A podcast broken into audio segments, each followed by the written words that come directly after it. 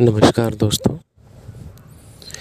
आज हम बात करेंगे अनहद नाथ जो साउंड ऑफ़ साइलेंस है, उसमें कौन से चक्र में कौन सी साउंड आती है?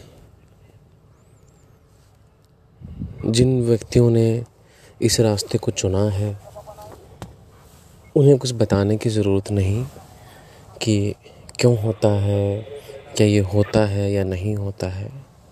जो जिज्ञासु है, जो साधना करता है, वो ऐसे सवाल नहीं करेगा। उसके अंदर एक जिज्ञासा होगी कि इसमें आगे क्या होता है। तो उसी के बारे में हम बात करेंगे। हमारा सबसे नीचे, हमारा सबसे पहला चक्र जो होता है, मूलाधार चक्र। जब आपकी नात अगर आपको झिंगुर की आवाज़ आए तो आप ये समझ सकते हैं कि आपका मूलाधार चक्र जो है, वहाँ पे आपकी ऊर्जा टिकी हुई है। जब आप इस नाद को पकड़ेंगे और पूरा ध्यान इसी में लगाएँगे तो आपकी ऊर्जा ऊपर वाले चक्र में आएगी और आपको ऐसा लगेगा कि जैसे बांसुरी की आवाज़ आ रही है। जो स्वादिष्ठान चक्र होता है, वहाँ पे आपके नाभि के थोड़ा नीचे, वहाँ पे आपको सेंसेशन फील होगी और उस वक्त पे जो नाद आएगी, वो बांसुरी की आएगी। ये बहुत ही महीन सी प्रोसेस है। जब ही ऐसा होगा, आपको पता भी नहीं चलेगा कि कब झिंगुर से वो आवाज़ उसमें बदल गई। और बस आपको वो वो मोमेंट फील तो होगा, लेकिन आपको बिल्कुल भी पता नहीं चलेगा कि एक साउंड से दूसरे साउंड के बीच में कोई गैप था या नहीं था। और आपको ऐसा लगेगा कि जैसे कि वो साउंड आप ही हैं, आपका शरीर उस साउंड के अंदर समा गया है। ये मैं अपने खुद की एक्सपीरियंस से, खुद के तजुर्बे से बता रहा हूँ। इसलिए अगर आपको कोई भी शक हो तो आप मुझसे पूछ भी सकते हैं।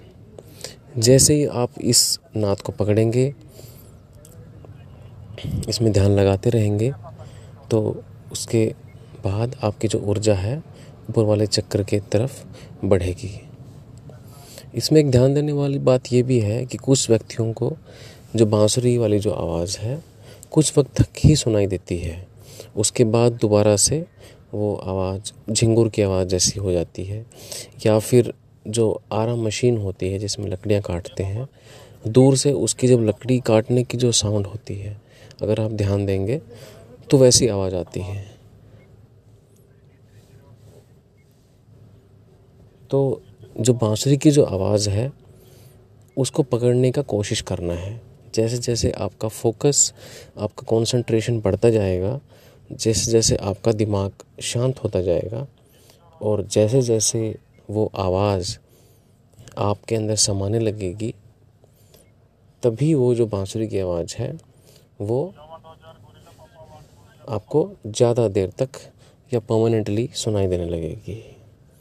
बांसुरी की आवाज़ के बाद जो अगली आवाज़ आपको सुनाई देगी, एक इंस्ट्रूमेंट होता है हार्प करके एच ए आर पी ये उस, जब उसको आप बजाएँगे, बिल्कुल सेम वैसी आवाज़ आपको सुनाई देगी।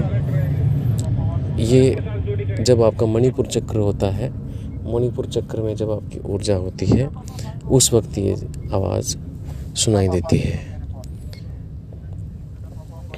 जब आपको घंटी, जैसे मंदिरों में जो घंटा बजता है, जब आपको ऐसे घंटे की आवाज़, दूर से जैसे कोई घंटा बज रहा है ऐसी कोई आवाज़ अगर आपको सुनाई देने लगे तो आप समझ जाइए कि आपका जो मणिपुर चक्र है, वहाँ पे आपकी ऊर्जा समाई हुई है।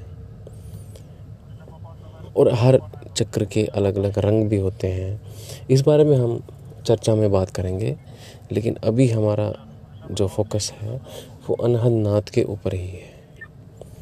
जब मणिपुर चक्र से आपकी ऊर्जा ऊपर बढ़ेगी तो जो आपका हृदय चक्र होता है, जिसे अनाहता भी बोलते हैं, वो एक्टिवेट होता है।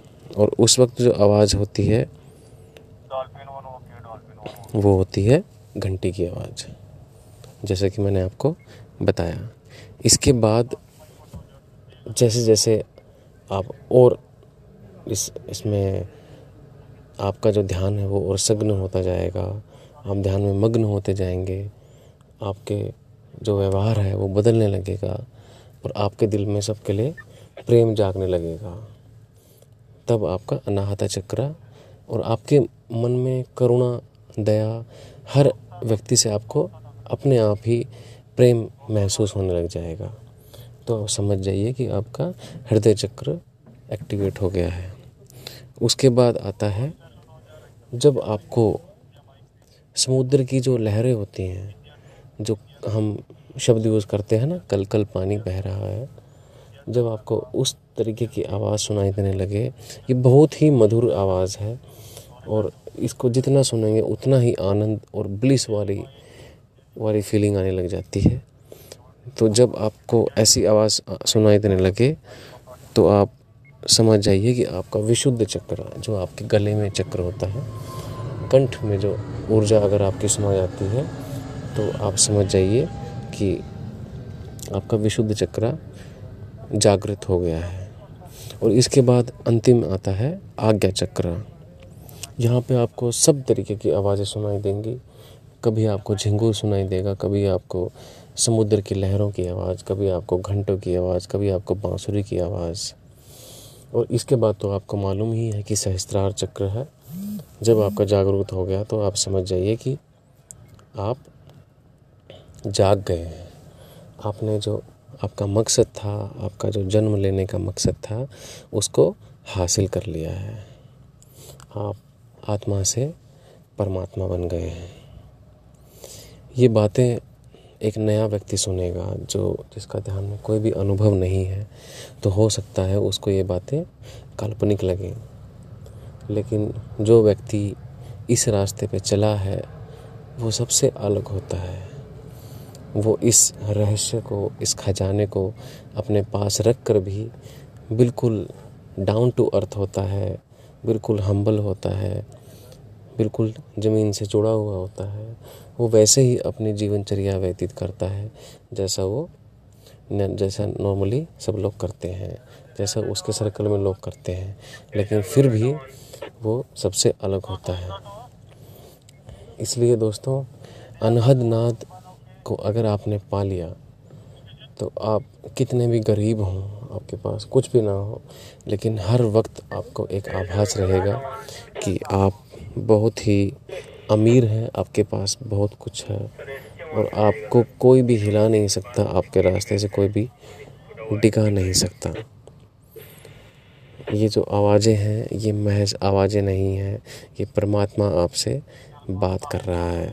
जैसे जैसे आप तरक्की करते जाएँगे, आपका जो पूर्वाभास होता है, हो सकता है आपको पुराने जन्म की भी कुछ यादें आपके सामने आ जाएँ। आपको कुछ भी होना लग, होने वाला होगा तो ये साउंड आपको मदद करेगी। आपके दाएँ कान में आपको ये आवाज़ और गहरी सुनाई देने लगेगी। कोशिश करना है कि आप इसको दाएँ कान से ही सुने।